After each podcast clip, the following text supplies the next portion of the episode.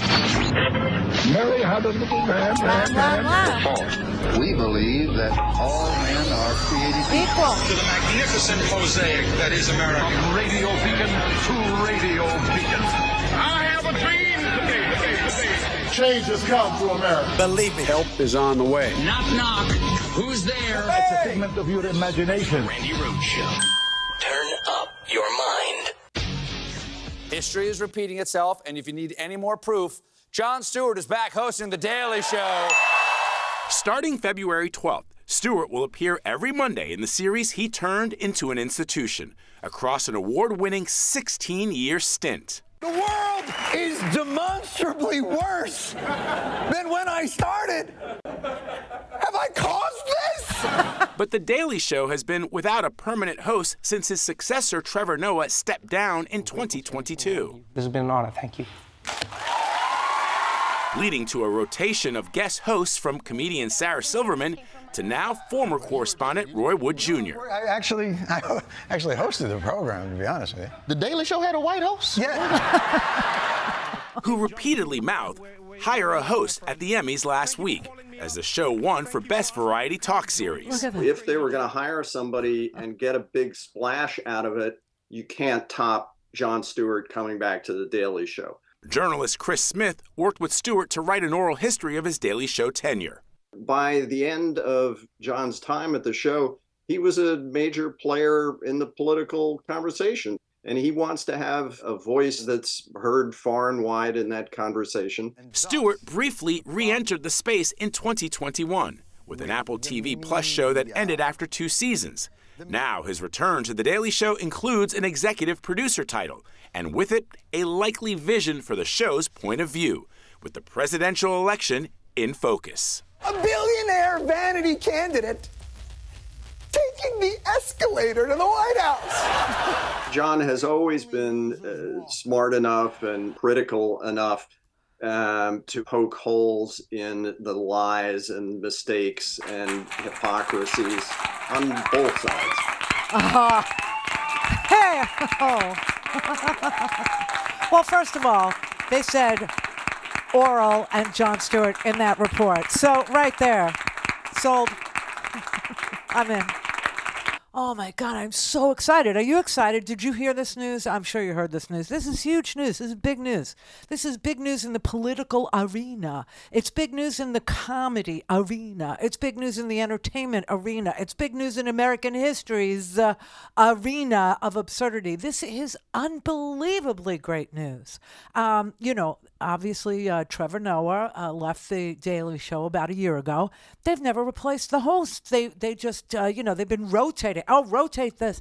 I mean, no one can get you know, like comfortable or fall in love with the host or hostess because they change them like, uh, you know, uh, panties, and nobody uh, is uh, comfortable with any of it. So that was interesting. I didn't even notice that Roy Wood, you know, the correspondent, I didn't even notice that he was standing on the stage. And I watch all the award shows. I watch it with a listener of ours, believe it or not, a woman I've never met, never met, but you've you've seen her stuff too. Uh, Stephanie B. I won't say her last name because I don't want her to get inundated with, uh, you know, uh, you know, randos. But anyway, Stephanie B. She's the one that uh, sends us every uh, month. She sends us all the cartoons that she, uh, you know, creates a file for. She loves cartoons. She loves political cartooning, and so she collects them all month, and then we uh, air them in the breaks so everybody can see the work. You know that cartoonists do, political cartoonists do, and some of it is hysterical. It's so uh, freaking good. Anyway, Stephanie and I, uh, we watch uh, the E. You know, all the fashion. We do the worst dress, the best dress. We have our own thing going on. It's our own little uh, girl thing. But uh, you know, uh, the the idea that that that you know Jon Stewart was not. Anyway, we were watching the the um, the award shows together, and I didn't realize this, but Roy Wood, who is a correspondent. You know how they had, um, you know, the Good Liars are correspondents, and uh, obviously, uh, what's it? John Oliver was a correspondent, and um, uh, who, uh, what's his name? Who had? Well, he had a spin-off show. The whole, the whole freaking thing. Jordan Klepper. No. Was no. He was also though. Anyway, uh, so Roy Wood was standing on the stage mouthing, "Please hire a host. Please hire a host." Stephen Colbert. Why? why how? Oh, could, yeah, no- How could we blank out on Stephen Colbert? Both of us. It's tr- Klepper's more recent, but yeah, I you completely forget the Colbert. Yeah, Jordan Klepper isn't he one of the good liars? I'm not sure. What? I'm not sure. I'm not sure if he's one of oh the good liars, God. but he was a so correspondent. okay, from so from now show. on, I'm not going to go to you for any comedy stuff. Like none. I mean, you, you're like football, and that's it. That's like football and, and and strains, I guess, of uh, you know. How dare you? I think that's it. I think that's the breadth and depth. And who do you think you are? Your friend. I'm your friend. I'm trying to expand your horizons here, just a tad, just a touch, just a. But anyway, uh, so so uh, I, I- I'm thrilled. I'm thr- But here's the thing. Okay, here's the thing, and it's always something. Why? Because when you're that big, you have an agent. Okay, something I've never had. When you're that big, you have an agent, and the agent negotiates various uh, stuff that you want in exchange for stuff that the network or the show or the whoever you're dealing with wants, right? And I don't know, there's like this Monday Mad Owl madness thing that's going on where it's now okay. It's now an ask. It's now a thing. I would never have thought, you know, this is crazy. It's almost the 20 year anniversary of the launch of Air America. it's dead. But uh, that thing, that thing, I, I, in, my, in my whole life, it never occurred to me, never occurred to me to ask to work only one day a week. Did it ever occur to any of you to go to your boss and say, I only want to work Mondays, but I want to get paid as if I'm working five days a week? You know, when, when Air America first started, do you, do you know how many days a week I worked? Do you know? Six. Six days a week, okay? And you know how many hours I did? Four. Four hours a day, tw- uh, six days a week. I mean, really and now you could you could go in and you could ask to just do mondays? I, I don't know where that came from. I don't know what that is. I, I honestly the nerve of it is uh, really uh, pretty amazing. You know brett and i i was just talking to him about it. And i'm like when do we get to work like only monday? I mean since i am my own boss and i am my own agent i guess i could negotiate with my own damn self my own damn hours and my own damn days right? And so I could uh, actually arrange for that to happen, sort of, kind of. Except the people that distribute the show for us, you know, the people that rely on it being there every single day, you know, the other people that are involved in the distribution of the show who are not me, I don't think they'd go for it. I don't think they'd be down by, uh, you know, uh, me working one day. But, you know, Brett said, well, why don't we just start with being off on Mondays? Yeah, why don't we? you know?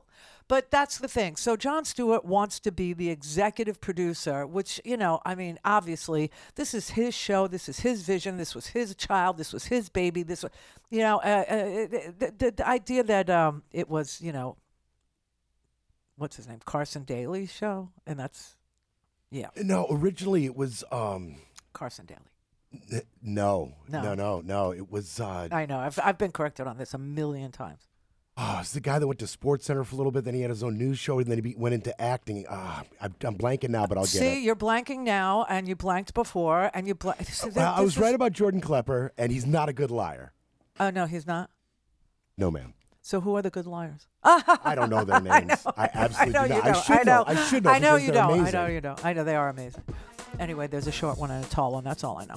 But um, I am really excited. I can't. But he'll only be working on Mondays. That's the the you know, that's the downside to it. But he's going to executive produce the Daily Show again. Um, and I did see Roy Wood mouthing, please hire a host, please hire a host. So I don't know about the revolving door. I don't know who is going to work Tuesday, Wednesday, Thursday, Friday. I, I don't.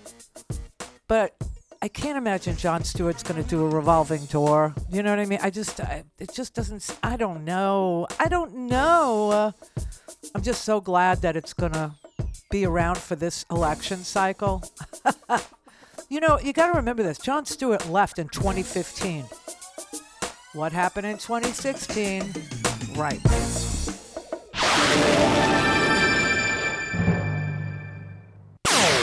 All things Randi at randirhodes.com. Go, go for lawn watch. Speaking truth to power, The Randi Rhodes Show. Donald Trump is a scab. The president of the United Auto Workers didn't just endorse President Biden Wednesday. He also slammed Mr. Biden's opponent for a history of what he described as anti union policies. Donald Trump is a billionaire, and that's who he represents. President Biden had been courting the UAW and its 400,000 members for some time. Last year, he joined striking workers on the picket line, the first sitting president to do so. Unions built the middle class. The endorsement could give Mr. Biden a boost in the swing state of Michigan, the heart of the U.S. auto industry. Nationwide, 20% of voters in 2020 said someone in their household belonged to a labor union. 56% of them went for President Biden, 40% for Trump. God bless the American worker. Thank you, thank you, thank you.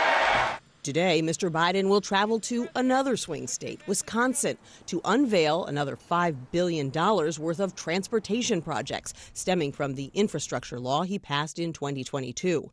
The latest outlays include $1 billion to replace the aging Blatnik Bridge connecting Duluth and Superior, Wisconsin. 600 million to replace the I-5 bridge connecting Vancouver, Washington to Portland, Oregon, and 300 million to build a new container terminal in the port of New Orleans, Louisiana. I mean, how how how can people say he's uh, he's a bad president? I, I it was supposed to be infrastructure week every week when Donald Trump was president. Every single week, infrastructure week. Every single week, he was go- he was going to save uh, Lordstown. He was going to save the UAW. He was going to save uh, auto jobs. He was going to everything he said, you know, uh, go ahead, buy a house. Don't be afraid. Uh, you know, this is going to stay. The carrier thing's going to stay. The Lordstown plant is going. They all closed. Everything. I mean, everything this man ever said about infrastructure, the auto workers, working people in general, uh, was a lie. It was all a lie. It was a scam. It was. It was just you know to buy time or something like that, so that you would think he was on your side. But here you have the United Auto Workers Union actually endorsing Joe Biden. And you have a $5 billion announcement today, uh, a $5 billion new investment in even more infrastructure projects all across this nation, all across the country. Uh, the Infrastructure Act that passed in uh, November of 2021. This is one of the signature accomplishments, and Biden, uh, you know, actually believes in doing it. Number one, but number two, did it to shove it up, uh, you know, uh, you know who's, uh, you know what, because the lying about Infrastructure Week was so incredible and so stupid. Because if he would have done it, it would have been a good thing for everybody that lives here everybody that drives, everybody that crosses a bridge, every truck driver in this nation that uh, you know relies on uh, you know uh, uh bridges between Vancouver, Washington, and Portland, Oregon, or people who uh, you know actually uh, you know have to work at the port of New Orleans. Do you know? What I'm saying? I mean, these projects are needed. These projects are, I, I would say, I don't know that they're essential. Uh, we were surviving. But these are the kinds of investments you would expect in a 21st century America.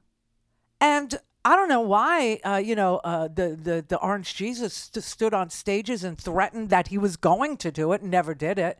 I mean, they had, they had the presidency, they had the House, they had the Senate for two stinking years. For two years.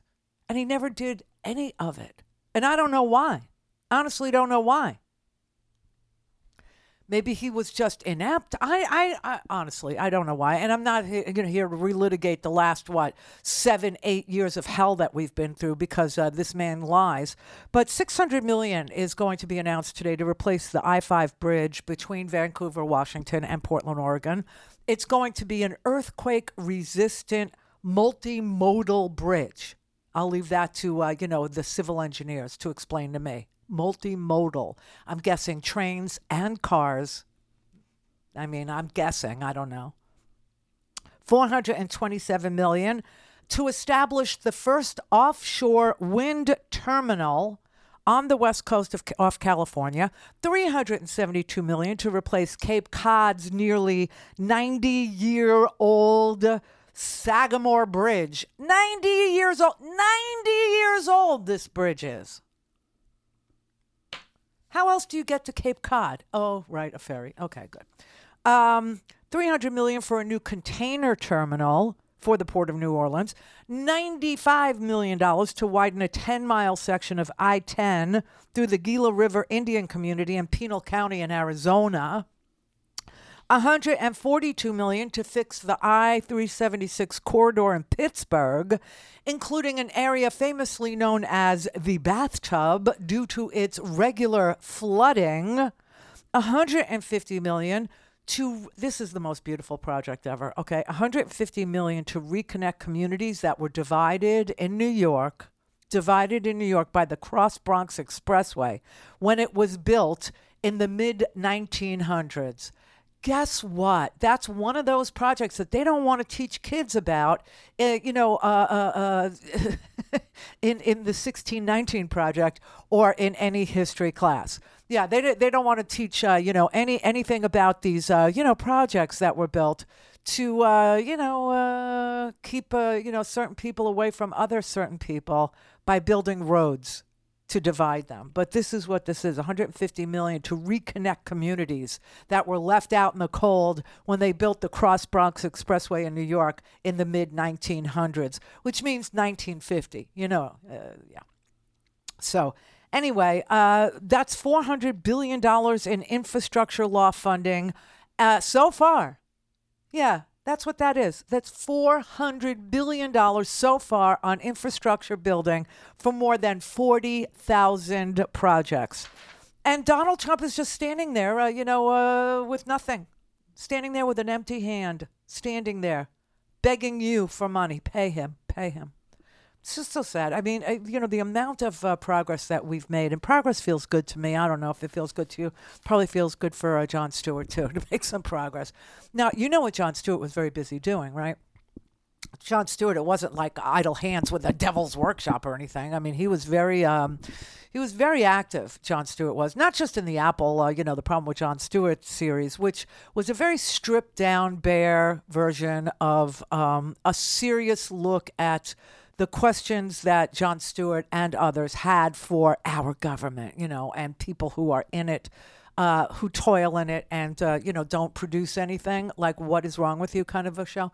But um, that's not what really Jon Stewart crossed my path about in the last nine years. Jon Stewart was fighting all through 2019 for 2019. Think about this, okay? In 20, in, for those of you who are um, Z's, Gen Z's, in 2001, America was attacked. It was attacked with airplanes, four of them. Um, and there were 19 hijackers, 15 of them were Saudi Arabians, but okay.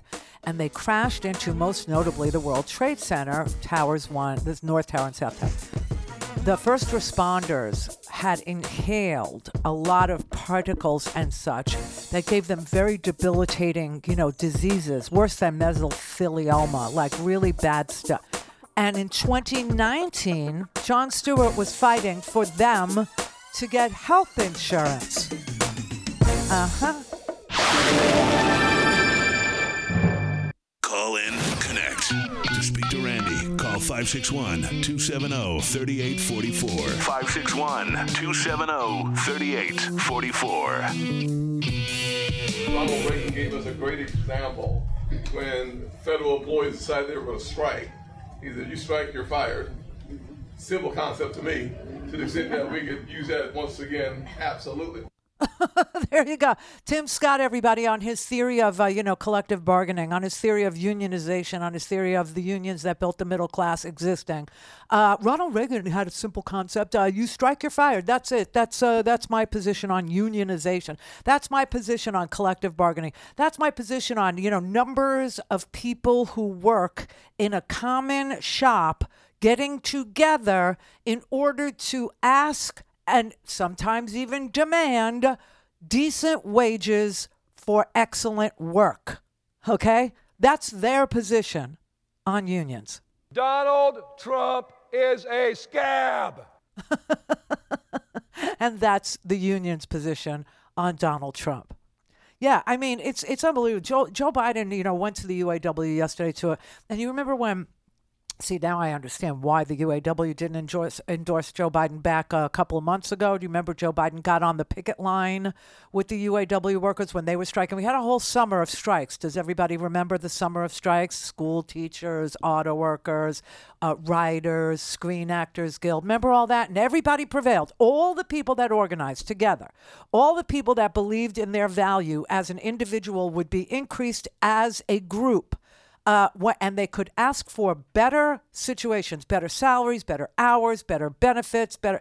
They all prevailed. They all prevailed. Okay, because there's power in numbers, as they say. Okay, and at that time, Tim Scott and Donald Trump and the whole the whole Republican Party. Oh well, you know these people are on strike. I say fire them and send in scabs. And that is exactly what Donald Trump's uh, you know entire attitude has been towards workers the entire time he was president. You strike, you're fired. Okay, we don't play games. Uh, you know it's uh, you know Ronald Reagan was right with the air traffic. Joe Biden got on the picket line. Remember with the auto workers this summer and walked with them. And they didn't endorse him right away. And everybody was saying, oh, you know, they're going to endorse Trump. I mean, please give me a break. Now I understand that the reason they didn't endorse uh, Biden during the summer was they wanted to endorse Biden once the general election began. And uh, it would really, really be, uh, you know, current and it would matter. And that is why they do. And all this crazy Fox News right wing media bull crap that went on. Oh, well, they didn't endorse Biden because they don't like him. They don't think he's good. They think he's too old. They th- That's such crap. It's such garbage. So Biden went to the UAW yesterday. It's great to be home. One of the best unions in the world. You look out for one another. The whole country, the whole country benefits from what you do. You know, please take a seat if you have one. You're tough as they come, starting with your president, Shawn Fain. A leader with backbone, a backbone like a ramrod. I don't know where he is, but he is. He is. Together, we're proving what I've always believed. Wall Street didn't build America, the middle class built America, and unions built the middle class. That's a fact. Look, I kept my commitment to be the most pro union president ever. I'm proud you have my back. Let me just say I'm honored to have your back and you have mine. That's the deal.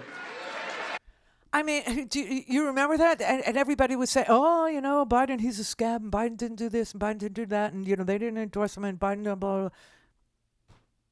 Biden is a pro union president. He has always been a pro union president. He is a supporter of collective bargaining. He understands that the middle class has been damaged because of union busting. He understands that unions are responsible for decent wages for the blue collar workers in our country. Okay, people who literally get up every single day and build things.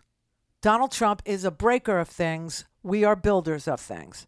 I mean, this was a this was an amazing moment, and I didn't see. Uh, did you did you see any of the? No. And you know what? Today today Donald Trump was in uh, a court for like I don't know a minute and three seconds, something like this, uh, because it had to be negotiated between the judge and Alina Habba, the television, uh, the TV attorney, who said she'd rather be pretty than smart. She she actually said that because you can uh, you can learn to be smart, but you can't learn to be pretty, or some crazy uh, you know piece of dung thing. She said. Anyway, uh, today uh, was Donald Trump's big day in court. He was going to go and testify at the E. Jean Carroll case, right? But there was so much contretemps over the fact that he might just spew out some garbage that uh, in front of the jury that could cause a mistrial. Really, that could actually taint the jury so badly that it could cause a mistrial. So it had to be negotiated about what she could ask him because, you know, the the man is is so unhinged and so uh, uh, totally bizarre that he could just start screaming and yelling. Now, one of the things that the judge had the ability to do And he did this in the Sam uh, Friedman, the Sam Bank, Bankman Fried case. Uh, I didn't pay attention to it. Uh, but he told Sam that he had to testify outside of the ears of the jury. And that it's same judge. And then the judge would listen to the testimony. And if the testimony was germane and it applied to the trial and it was stuff that was in bounds, then he would play it for the jury and the jury could hear his testimony. Swear to God. And that was in play for Donald Trump, too, right? Well, okay, so Alina Habba negotiated with the judge three questions that she would ask Donald Trump. She asked him the three questions. Uh, she asked him something like, Do you stand by your deposition? And he said, Yes, I do. And uh, why are you mumbling? Or I don't even know what the other questions were. Anyway, it's over, it's done. And so the judge uh, adjourned for the day, dismissed the jury. Donald Trump was, uh, you know, in the courtroom and screaming, you know, uh, I don't even know her. I don't even know her. Okay and the jury will come back on Friday, and Friday begins closing arguments. This is all that's on TV today. You understand that? That is all that's on the TV today. Is this three seconds of uh, you know negotiated uh, time that Donald Trump uh, you know answered uh, three three lousy questions? Meanwhile, Biden is like, I, I don't know. He, yesterday he gets the endorsement of the United Auto Workers Union. Today he's announcing another, you know, $5 billion in infrastructure spending that will be spent across this country, things that will be built by workers in this country, things that will benefit everybody in this country. And I and and, I'm sitting here listening to uh, you know Donald Trump briefly testified in the E. Jean. Ca- Listen, if if this was going to decide whether or not the jury finds that Donald Trump actually sexually assaulted her, raped her, okay, that would be one thing. But that's already been decided by a jury. And the jury decided that he did penetrate her, he did rape her. Uh huh. This is only about how much does that cost him for throwing himself on her and attacking her in a dressing room. That's all this is damages. He's already been found to have done the thing. Speak with Randi Dial 561 270 3844. That's 561 270 3844. These investments are paying off. Since I came to office, by the way, the last guy said he's looking for, he's hoping for a recession.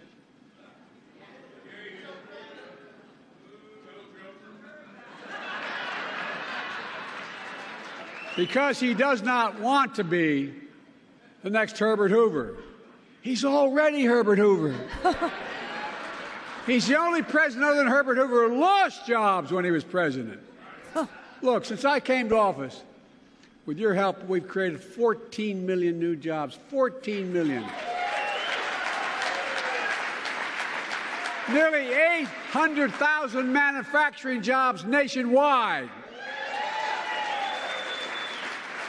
And that means we're creating American jobs and exporting American products instead of the other way around like we saw for too long. Really? Unemployment has been below 4% for the longest stretch in 50 years, and it's going down. Wages are up. Household wealth is up.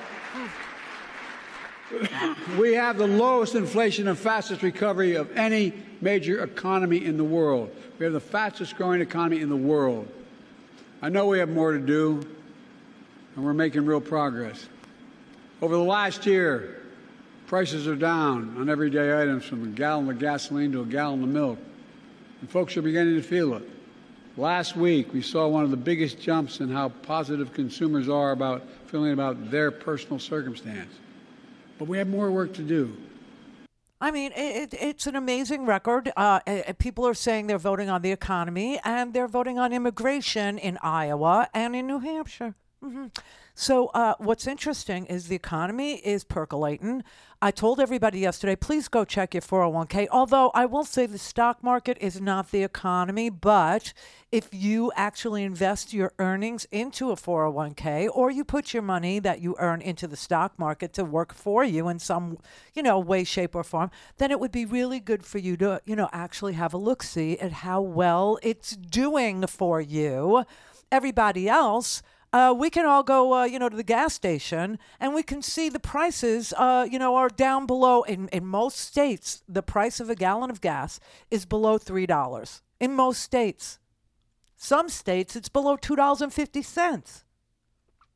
So, you know, uh, if, if it's the economy that's uh, worrying you, then I would actually suggest that you uh, listen to what Joe Biden has to tell you about the state of the economy and what the Bureau of Labor Statistics is telling you and what the Fed tells you. Because, you know, growth today uh, just came in at 3.3% GDP. This is what Donald Trump said. I mean, we had 5.5, uh, a quarter of 5.2% growth, right? We did. So it, it averages out. But 3.3% growth. This is what Donald Trump said he had to give a trillion dollars away to the richest Americans in order to get a 4% GDP. And he never got there. Never did. Just uh, couldn't do it. But I mean, honestly, for people who are so concerned about the economy and the border, let me tell you this right now, okay? Yesterday, we were always, I, I won't say always, a lot of days we're ahead of the news. A lot of days we are. And yesterday was one of those days where I was telling you that the border deal is going to die a miserable death because Donald Trump is calling Laura Ingraham. Donald Trump is calling Mike Johnson. Donald Trump is calling Mitch McConnell now. And Mitch McConnell had a private lunch yesterday where the entire room blew up and said, We don't want to do the immigration package because it will be giving Biden credit. And we won't do anything that gives Biden any credit for solving immigration or the border issue because that is a great performer for us. And the more we weaponize the border, the more we talk about the border being in chaos, the more we talk about the border being a mess, the more we talk about immigration out of control, the better off we are at the ballot box in November. But what about national security? Oh, screw national security. We don't care about national security. We don't care about working people. We don't care about, uh, you know, uh, unionized uh, people. We don't care about auto workers. We don't care about truck drivers. We don't care about anybody else but Donald Trump. What? Yep. And, and, and it's being said now, like uh, on the TV, it's actually out there that they will not do jack crap if Biden gets any credit for it. I wanted to talk about how remarkable it is that you have House Republicans, people that are in the party that Ronald Reagan used to be a member of, that are sitting by knowing they're causing Ukrainians to die, mm. sitting by knowing they're standing in the way of Israeli funding, and they have from the beginning. You know, they tried tried some some trick about, oh, well, w- w- this time Israeli aid, we've never paid for any other aid, but we're going to have to pay for Israeli aid. That's what the speaker was saying about Israel. And then on the border, they're just out and out saying, we're going to let fentanyl keep flooding across the border, killing Americans, even though we could stop it. We're going to let illegal immigrants keep flooding across the border, causing chaos for communities, chaos for cities like New York by uncontrolled immigration. Immigration's great, it's got to be controlled. We now have the Senate Republicans and the White House and the Senate Democrats with a deal, the toughest border deal ever, that would stop fentanyl from flooding across the border. Stop. They're saying no. And they're admitting, Republicans are admitting, House Republicans, no, we don't want to fix this. We don't want to fix the fentanyl problem right now. We don't want to fix the illegal immigrant party uh, problem right now because Joe Biden might get a little bit of credit for that. That's mm. how sick they are. That is how sick they are. That is how twisted this whole thing is. That is how political uh, national security has become at the hands of the GOP. I mean, uh, it, it is an amazing thing that the, the party of strength and the party of borders and the party of uh, national security, the party of law and order beats up cops, okay? Actually allows the border to be uncontrolled, even though they have the best deal that they could get on paper right now that the president of the United States, who is not of their party, will sign into law in a bipartisan uh, uh, deal in order to secure the border, and they say no because election. I am baffled by just how stupid, baffled baffled every day by how stupid Republicans are, baffled by the fact that the two biggest issues in America, the two biggest issues in uh, New Hampshire, the two biggest Right. issues in Iowa were what? Immigration and the economy. What I tell you. Donald Trump has said already to Lou Dobbs, he wants the economy to crash. He wants there to be a Great Depression. He wants people's life savings just wiped out and destroyed so he can get reelected president. So that's the economy. Now let's talk about immigration. Republicans are saying this is the toughest border security bill we've ever gotten. But House Republicans are saying, let's kill it. Donald Trump is saying, let's kill it. On the two most important issues, we have the solutions to the best that we've had in decades. Yep. And Donald Trump says no. And the House Republicans are going along, and now the Senate. This, this is just this is a these are two campaign issues that Democrats should be able to absolutely trounce Republicans on. Yeah, I mean, there's no question. There, there is none, except to say that when you see networks with a lot of time and a lot of shows and a lot of pundits and a lot of reporters who could cover stories like this, when you watch them, they choose to cover the E. Jean Carroll five second testimony that Donald Trump gave in the damages portion of a trial that's already been decided and his guilt has been assured. His guilt has been, uh, you know, uh, uh, uh, voted on by the jury, and they have found that he did it. He did rape her. I mean, so this is the pro- this is why I think I'm so excited that Jon Stewart is back. I swear to God, because maybe now people, young people, uh, you know, uh, middle-aged people, uh, obviously people my age know Jon Stewart from 1999 on out, right? So I, I just hope that there's one place where we could all have a shared experience every night, where you know, just the absurdity of all this. Not the partisan politics of all this, but the absurdity, the abs- the, the, the, the amplification of, of the, the ridiculousness of our politics now needs to be broadcast. And I really do think that we're down to the point where a comedy show is the only vehicle that could do it. Because I swear to God, I've been, wa- I mean, the TV, usually it's on CNN. Okay, it's on MSNBC today because I thought for sure they would cover the UAW, uh, you know, endorsement. I thought for sure they would cover that the economy uh, was just clocked at 3.3% GDP, which is amazing. I thought today that they would, you know, uh, uh, be reporting how, you know, uh, Peter Navarro. You remember Peter Navarro, uh, Donald Trump's trade advisor? I just saw him in person on the beach. He just got sentenced today.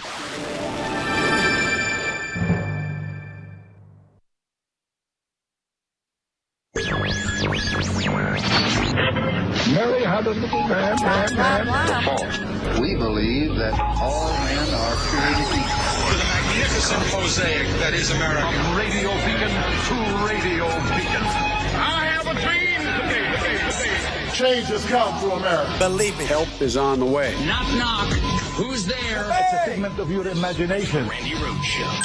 Turn up your mind. Our plan is delivering for the American people, building an economy from the middle out and the bottom up, not the top down.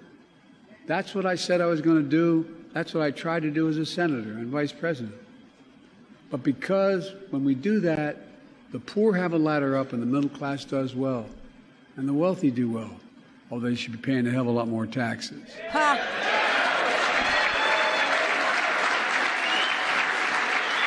We all do well. Right. It's called Bidenomics. If you notice, all the major, all the major economists who are talking about there's going to be a recession next week, next month, all of a sudden, they're seeing the Lord. all of a sudden they're seeing the Lord. No, I mean, honestly, this is a man who said uh, what his plan was and actually executed on it and uh, created a soft landing for a very troubled economy. We've done the best of any of the industrialized nations in the world, including any country in Europe, any country on the planet. Uh, that is recovering from obviously broken supply chains and COVID shutdowns and the whole nine yards. Uh, his plan worked the best of all the plans out there in, in hundreds of countries. Uh, America is reaping the benefits of his uh, smartness, of his uh, you know belief in Bidenomics, of his investments in this country, of his endorsements of unionization, and uh, you know uh, uh, the organization of negotiations. And they produced results all throughout the summer for teachers, for nurses, for actors, for writers, for automobile workers. I mean, it's right in front of everybody's face. You could see it, you could smell it, you could taste it, you could hear it. You can go dr- drive down your, your street and look at the uh, sky, and you can see the price of gas. You can see it all. You can see it all working. And it's amazing to me that what we should be doing is spending the next 10 months talking about how good a bad situation has become, how everything has turned around in our favor. And by ours, I mean the middle class, the upper middle class, the lower middle class, that we want this child tax credit back because we know what its effect is.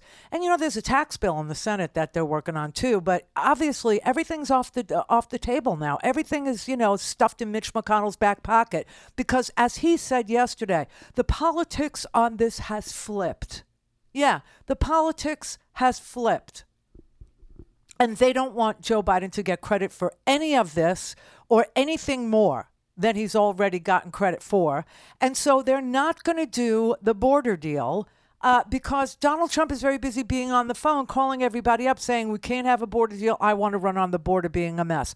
I want to run on the chaos. I want to run on that. And so I, we cannot have that happen. We cannot have, uh, you know.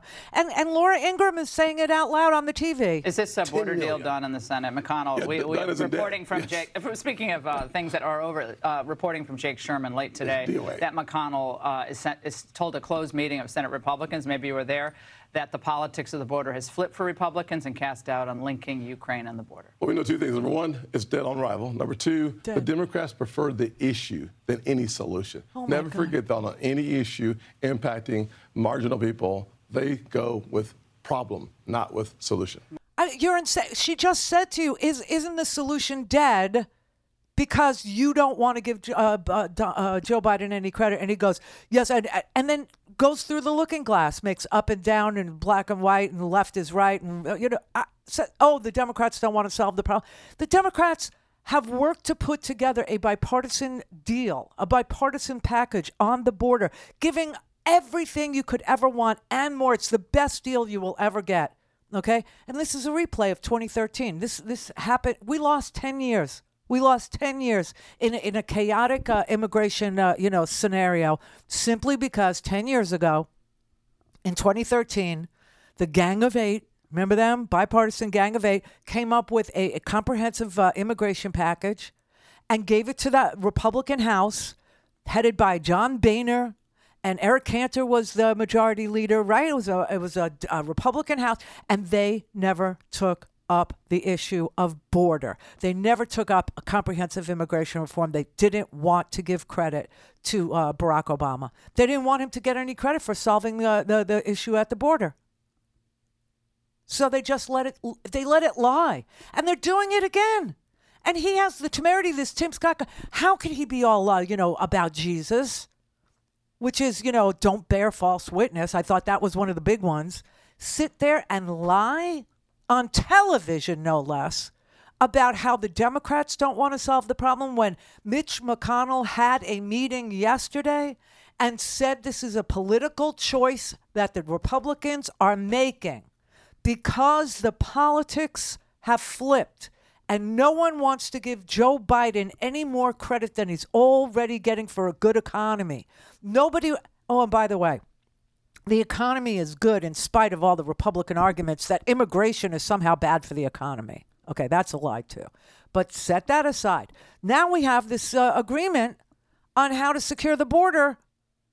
And the National Security Party says, "Oh well, the politics have flipped, and so we no longer want to do uh, immigration reform." I, and he lies. He just sits there and lies. I go, "Well, that's what the Democrats do. They don't want to. They prefer the issue. No, you prefer." Oh my God! This is what I'm saying. It's it's so crazy. It's so bizarre.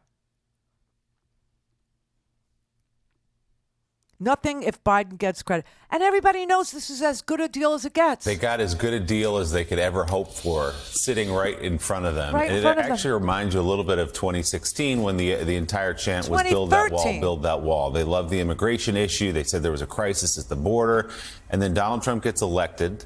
They control both houses of the Congress for two years. They own Washington and do nothing, and Right. there's no border wall built. Yeah. They like the issue. They like to bang the drum about it. Now they even have some of their own people, Republicans, saying, "We're there. We're at the 20 yard line. We're entering the red zone. This thing that we've said we've wanted for so long." And you won't take the deal. You won't take the deal. And now we're even hearing some Yeah. rumblings, Jonathan Lemire, inside the Senate, that Mitch McConnell might be getting a little shaky on this and Ah. saying, well, the nominee, what he's calling Donald Trump inside this caucus meeting, the nominee doesn't want us to do this deal. So the House has been the problem. Oh, my is it God. spreading to the Senate now? Is the question. It sure looks that way. That the analysis appears to be changing. That it's not just the House Republicans. It now looks like it's going to be the Senate Mm. Republicans too. Minority Leader McConnell, in a closed-door meeting with his colleagues yesterday, suddenly spoke very differently about this deal than he had in the past. We know McConnell has been very strong and adamant that the U.S. needs to support Ukraine. He still is, but now he thinks these these packages might need to be separate, which would doom the Ukraine funding because there wouldn't be enough support. Because the only way to get some Republicans to back Ukraine would be to have this border security deal. But McConnell is admitting that Trump is saying we don't want this deal, and he is suggesting. He says here, "quote The politics on this have changed." He says we don't want to do anything to undermine him. Him being Trump, meaning we don't want to take an election issue away from Trump. And Tim Scott just sits there and lies to your face this morning uh, or last night on on Lala's show and says, "Oh, it's the Democrats that don't want to solve the issue. They prefer the issue." It's your freaking candidate. It's the guy that who, whose butt you licked in public yesterday. It's that guy who is an impediment to national security. He's the impediment to securing our border. He's on the phone and has been on the phone calling House Republicans uh, to the point where Laura Ingraham said, "Oh, and I, I, the president calls me too. He calls me too, and he says, you know, uh, he told me he doesn't, he didn't want any solution to this. He wants, uh, and he said uh, that he's been talking to you, Mike Johnson, House Leader, Speaker." And Mike Johnson goes, Yeah, you know, I talk to him all the time. You're right. He doesn't want this deal. And then Tim Scott, who's auditioning for vice president of the United States by kissing the ring and other various body parts in public yesterday. I just love you, man. By dissing the woman who actually appointed him to the United States Senate, Nikki Haley, right? He had to diss her, and Trump actually said to him, You must really hate her to be doing this, to endorse me when she picked you. No, I just love you, man. I just love you. Embarrassing. Embarrassing. Now he's on the TV going, oh no, it's the Democrats that don't want to solve the problem. Oh my God, if, if anybody repeats this to me, if anybody comes at me from the Republican side of this audience and says we're the ones that don't want to solve the problem, when it's clearly Donald Trump who wants this issue, who won't protect the border because it works for him in an election, I'll rip your head off. Rhodes.com. Go, go for launch. Speaking truth to power. The Randi Rhodes Show. Oh, Joe, you're exactly right. I mean, how much longer do we need to say that the Republican Party is pro America? Like, they're pro the Republican Party. This is some of the biggest political They're pro Donald Trump. Yeah. They're pro That's a- Donald Trump. They're not even pro Republican Party. They- they- these actions hurt the Republican Party. You're exactly right. Because if you're a House Republican or Senate Republican, what exactly are you running for reelection on in November? You have done nothing. Nothing. Jim Messina, everybody. You have done nothing. Nothing for the American people. You've done nothing to raise wages. You've done nothing to solve the supply chain issue. You've done nothing to stop gouging. There was an anti gouging bill on the floor of the House back when we were being gouged like crazy on eggs. Eggs were what, like $9? Do you remember that? $9 for a dozen eggs. There was an anti gouging piece of lit- They all voted no. They all voted no. You just take it. Take it, everybody. Just just starve. And then we'll point at it and say, Look what Joe Biden did. He did that. unbelievable. It's unbelievable. They don't want to solve any problems for us. None. Problems are their friend. Problems are their buddies. Problems are things they can point to and exploit. They're not things that they're interested in solving. They're, they're issues for them, issues to be exploited and lied about because there's always a solution. We are the United States of America. And when Joe Biden says there's nothing we can't do if we do it together, he's not he's not uh, you know uh, full of crap. Okay? That's just a fact. That's just it's who we are, it's what we do. I mean, we didn't even have an air force, uh, you know, when World War II started, and then all of a sudden, no, we became the most preeminent, uh, you know, uh, dom- sky dominating country in the world. Airspace became our thing. No, I, I mean, on, honestly, they are so phony and they are such uh, uh, frauds and, and such front running, you know, uh, uh, phonies uh, on everything, any issue you could care about. I don't, I- I don't know, you know, like what your issue is. For, for the most part, everybody says it's immigration and the economy. Well, uh, you know, we got uh, solutions for, for both. One you can see and feel and you can actually, uh, you know, uh, uh, know worked. And the other one, it's written. It has bipartisan support in the Senate, and now it doesn't. Why? Because Donald Trump got on the phone and called Laura Ingraham and other Fox News hosts and told them to tell the senators that they would not allow this to be solved. They liked the issue more, and they said it out loud. They said it out loud. And so the people watching this, uh, I don't think they put two and two together. But the people who actually go on those shows, they understood what the message was. And that's why Tim Scott showed up there talking to Laura Ingraham, going, The Democrats don't want to solve the problem. They want the issue. Oh my God. You talk about a 180 uh, uh, on the truth. It makes you feel nuts to watch that, that freaking thing, that channel. Uh, Jahari in Michigan. Hello, my love. How Hello. are you? Good, good. About 20 years ago, I discovered you on Air America for the first time. So I kind of thank Air America for introducing me to you. Oh. So I know you have some hard feelings, but it is what it is. I don't have any hard feelings. That place was like it was it was it was it was the most dysfunctional place I've ever worked. That's all. Well, well, true, true, very true. Um, but uh, I, I wanted to talk about the immigration, uh, the, the the immigration S show that's going on. Um, I think Biden should lean into this.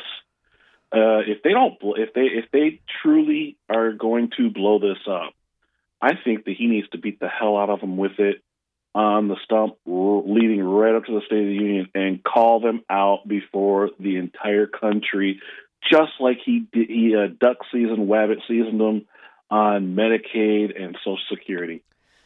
I Uh, I'm sorry, Medicare and Social Security. This is this is insane. This is insane. It is insane.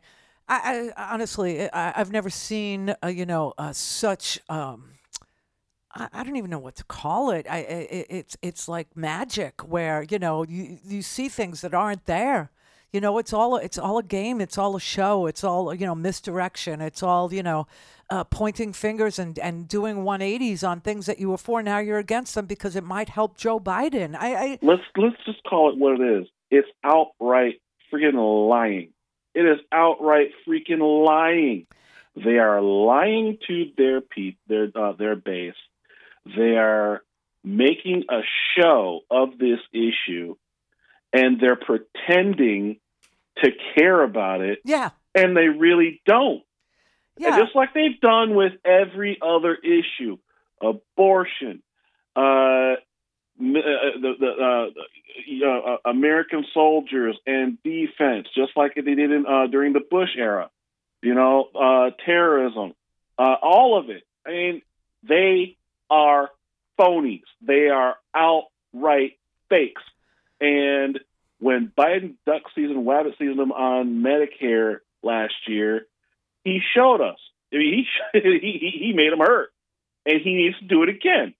And I also think that he needs to lean into his into this narrative about his age, because Joe Biden, yeah, he's eighty. So what? old does not mean. You know how old uh, Ben it- Franklin was when he wrote when he helped write the Constitution? He was 81. 81 Yeah. years old. Why all of a sudden is that an impediment to being uh, you know, brilliant? Why? Uh, I, I, I, okay, I don't know if you know this, but I used to sell real estate in the Detroit area, and one of my clients was a 95 year old guy named Henry, and he the his only issue was that he had a hearing issue. He, he had a hearing problem because he worked in a GM plant stamping bumpers for most of his time there, and he he could he, he, also got around in a wheelchair, but he didn't really need it.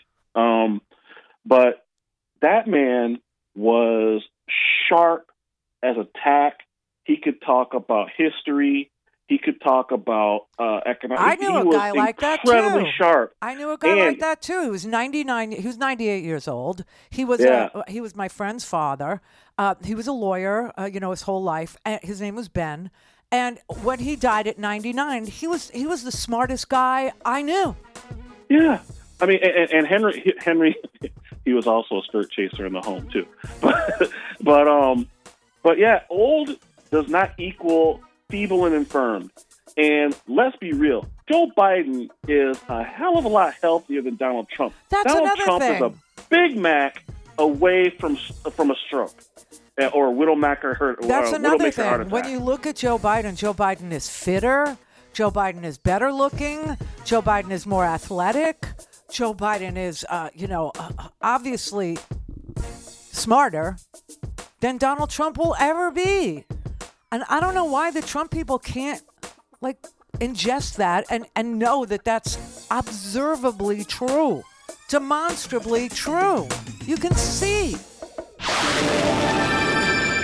Call in, connect. To speak to Randi, call 561 270 3844. 561 270 3844. I've never seen anything like this in 50 years in politics. It's the Joe Biden story that's not really being told. We're not going back.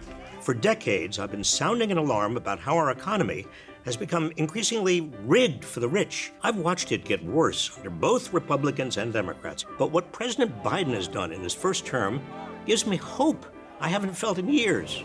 It's a complete sea change.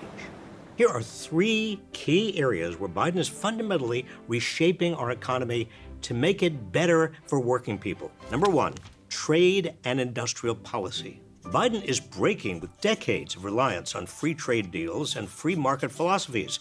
He's instead focusing on domestic policies designed to revive American manufacturing and fortify our own supply chains. Take three of his signature pieces of legislation so far the Inflation Reduction Act, the CHIPS Act, and his infrastructure package. This flood of government investment has brought about a new wave in American manufacturing.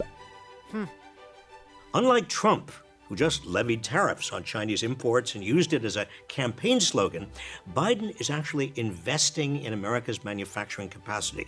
So we don't have to rely on China in the first place. He's turning the tide against deals made by previous administrations, both Democratic and Republican, that helped Wall Street but ended up costing American jobs and lowering American wages. Oh! Yeah, just saying, you know. And nobody wants to, you know, discuss this. Although Americans keep on telling pollsters on, uh, you know, CBS, ABC, NBC, MSNBC, CNN, uh, you know, Fox News, whenever the pollster asks the question of the American, what is the big, uh, you know, thing that you're concerned about? Especially when going to vote this particular year. They all say, the economy and they don't focus on it at all. They don't talk about it at all. And if they do, they just talk about inflation. Inflation is cooling. They never talked about the gouging. They never talked about fixing the supply chains. They never talked about COVID. They never talked about any of the things. They never talk about the massive investment that Biden actually was able to uh, get passed and signed into law. They don't talk about the GDP of this country. They don't talk about the manufacturing uh, investment. They don't talk about factories making the Rust Belt into the semiconductor battery belt now. They don't talk about any of the improvements. And you know, if you don't say it, if you don't take credit for the stuff that you do, nobody else is going to, uh, you know, advertise your successes. It's just, it, it, it's not going to happen. I don't understand it. But the idea that we have turned the tide on the rich, on the, uh, and he's ready, you know, Joe Biden, if you give him a second term, I, I promise you, he's ready to do the tax business that will actually hold the feet to the fire of the people who have benefited off of this economy for about a half century now, since Ronald Reagan. And make them pay their fair share so that we can have childcare, so that we can have health care for all, so that we can have the things that we've earned in this country. They, I, I, I honestly, I guess because they're corporate. I don't know. I don't know what the media's issue is. But, you know, when you're staring down the barrel of a loaded gun that is Donald Trump, and the gun is pointed at your outlet, the gun is pointed at your head. And, and you know, uh, Donald Trump is saying out loud that if he's elected president of the United States, he will shut down certain media outlets. He will just shut them down because he doesn't like what they're saying now. And they're not saying much now. Can you imagine? Can you imagine? And they're playing this game. Why are they playing this game? Because they want a horse race. They need a horse race. They're they're they're they're, literally listen. Here, here here's a dirty little secret about corporate America. Okay, I don't know if it's a secret or not. It's just something I learned. They live quarter to quarter. That's it. That's the extent of their planning. Quarter to quarter. And all they're doing now is looking at the next quarter and realizing we're going to be in an election and we need a horse race. So let's create one. And they focus on the guy who's going to lose.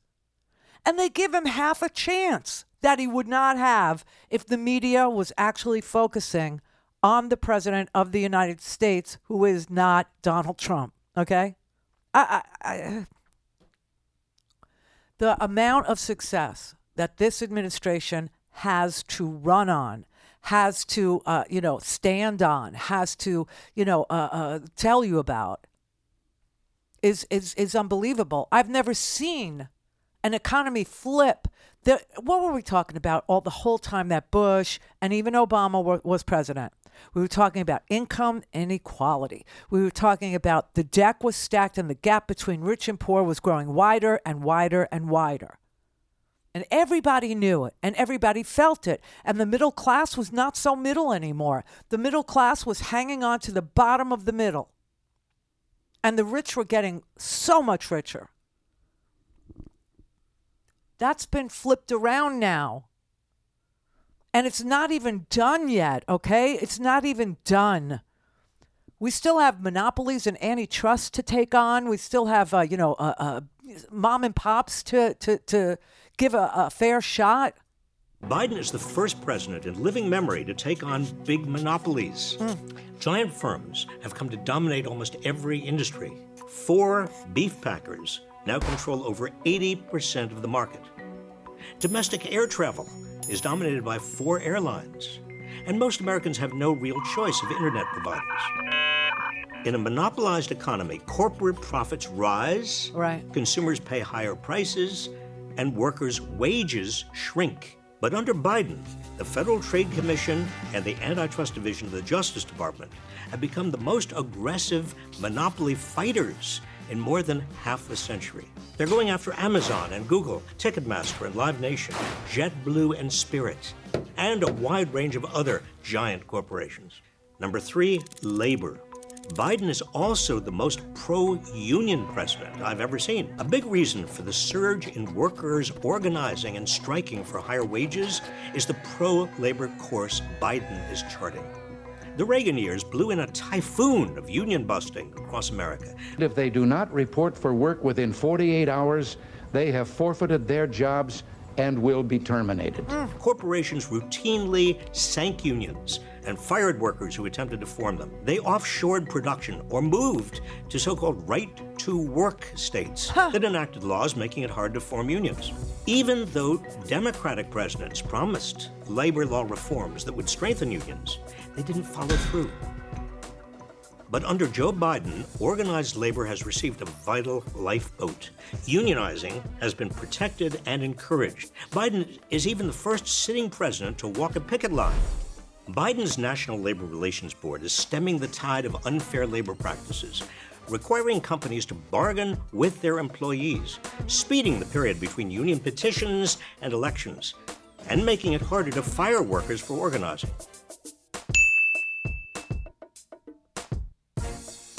And the, you would never know any of this was happening unless you watched this show. You would never know that the UAW, uh, you know, endorsed Joe Biden unless you watched this show. This is the Randi Rhodes Show. To speak with Randi, dial 561 270 3844. That's 561 270 3844. Okay, this is the uh, the head of the uh, UAW, Shawn Fain, uh, yesterday. Donald Trump is a scab.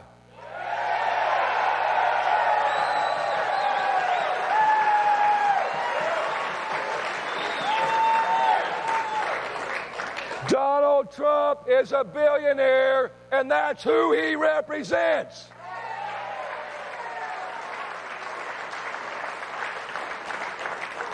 If Donald Trump ever worked in an auto plant, he wouldn't be a UAW member. He'd be a company man trying to squeeze the American worker.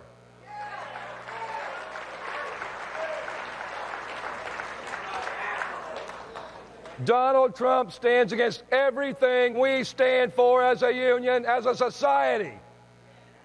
When you go back to our core issues wages, retirement, health care, and our time that's what this election's about.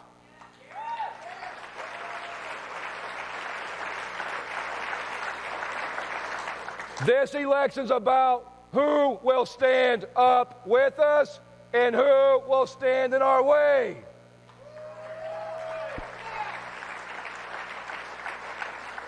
Those are the questions that will win or lose this election and will decide our fate. Those are the questions that will determine the future of our country and the fate of the working class. He's right. He's absolutely right. And who the president is matters, and who's going to, uh, you know, head up, uh, you know, the the trust busting, uh, you know, uh, uh, Federal Trade Commission, or who's going to insist that, you know, uh, legislation gets passed that says, you know, we go back to, you know, the media industry. Okay, just just so you know, when when they talk about taking on the monopolies, when Robert Robert Reich in that clip was talking about taking on the monopolies, and he was talking about you know, there's only four meatpacking uh, companies. There's only, uh, you know, four airlines. Uh, and he talked about the media, you know, and, and there's only like uh, four or five media companies in the entire country. Uh, but uh, actually, what he talked about was Ticketmaster and Live Nation, right, being a monopoly. And this is something that, I believe it or not, Taylor Swift. Uh, brought forth. You know, so this is this is an issue that was very important to her because they were, you know, I don't know what to say, jerking around her uh, her her fans. Right, they were they were telling them, you know, uh, get on early, and then you'll have first dibs, and then they reneged on the promise, and her her fans were like freaked out, and she was like, oh no, oh no, that's not uh, that's not the way I want to sell my tickets. That's not how I want my fans treated. And if it wasn't for me, the artist, and my concert tour, you wouldn't have any tickets to sell. So therefore, you're going to check yourself and you're going to do it this way, right? Well, what was not included in the Ticketmaster Live Nation monopoly is the premier radio, uh, the the Clear Channel, the Rush Limbaugh Network, right? All the where I work too, they all own that. Okay, it's the same company, all of it, all of it. That's one damn company. I'm sorry, but that's just wrong. And when you want to know, you know, like, how do I know it's wrong? Well, there used to be 100,000 jobs in radio. There used to be 100,000 uh, owners. There used to be mom and pop. And, and what were the rules? Well, the rules said you can own, as, as a single company, you could own one AM and one FM in a market.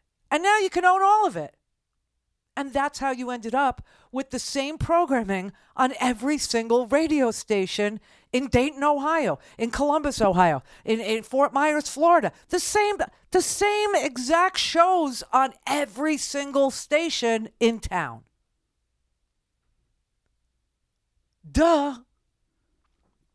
Ownership matters. It does. Who owns matters. The more owners you have, the more diverse viewpoints you get because people are different. Corporations are not. Corporations are in a race for profits and low taxes. And that's it. That's the extent. And how far out in the future do they think? Quarter to quarter.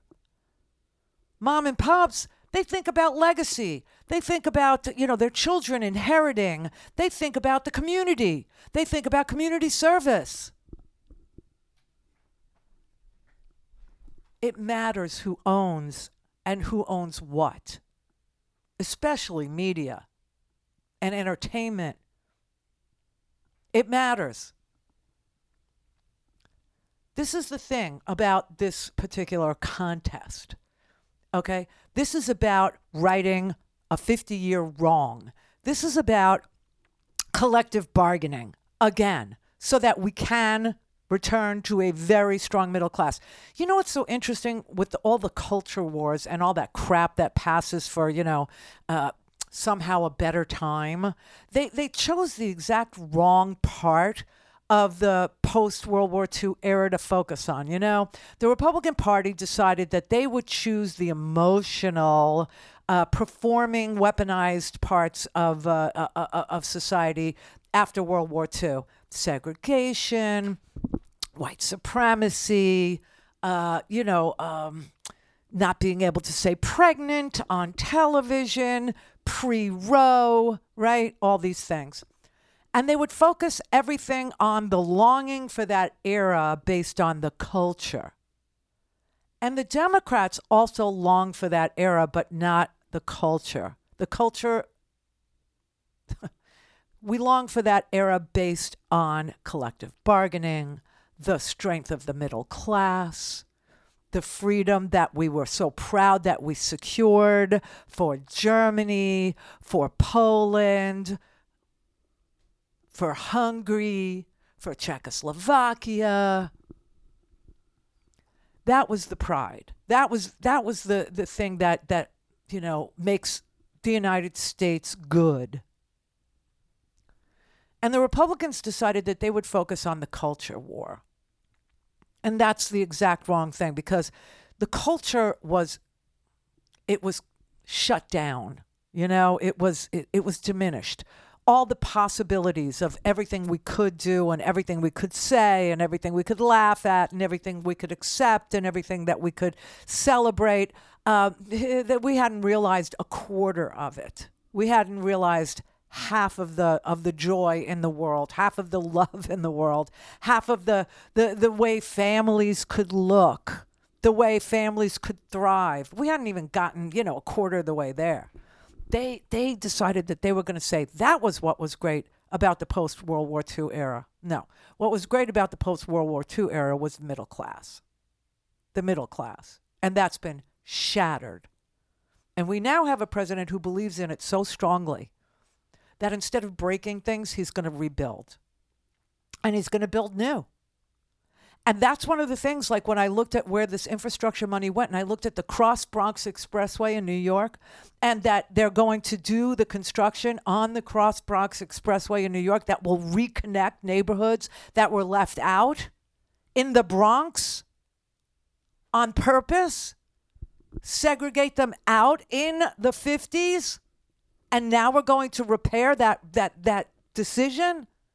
That's when you know what the priorities of a nation actually is. That's when you know that righting wrongs is really up there on the list of things to do. That made me so proud to read that that one little thing. And yes, there's a lot of uh, you know bridges that are getting fixed, and like I said, the port of New Orleans is going to get a new container. Uh, you know, uh, uh, a new portion of it is going to be dedicated to storing uh, containers. You know, the big things that uh, come off the ships. But honestly, that Cross Bronx Expressway, that particular project, just fills me with so much relief. Lana in Tennessee. Whoa, I didn't think you'd get to me. Oh, yeah, I saved you for last. Yeah. yes, thank you. Um, yeah, it's been a while. Uh, um, actually, back to trucking. right. I spent three months trying my best to, you know, do a local job in one of the manufacturing mills that my company has, you know, because they're a flooring company. And um, I got to tell you, Randi, uh, I'm, I'll be 60 next month, and I my hat's off to people that can do those jobs, stand on their feet on a concrete floor for 10, 12 hours straight, you know, reaching above their head, climbing up on racks to put spools of yarn in place, you know, uh, bending over. I mean, it, it's just so just nonstop brutal physical work. It's awe inspiring, isn't it? It is. It's awe It, it inspiring. is. It really is. It gave me so much respect for these people, and there was mostly young people. I was the oldest one on most of the crews, but I did see a few little old ladies there that um, they they were immigrants. You know, they and they couldn't speak English. They spoke only Spanish, and they had been there for like twenty years, thirty years, or whatever.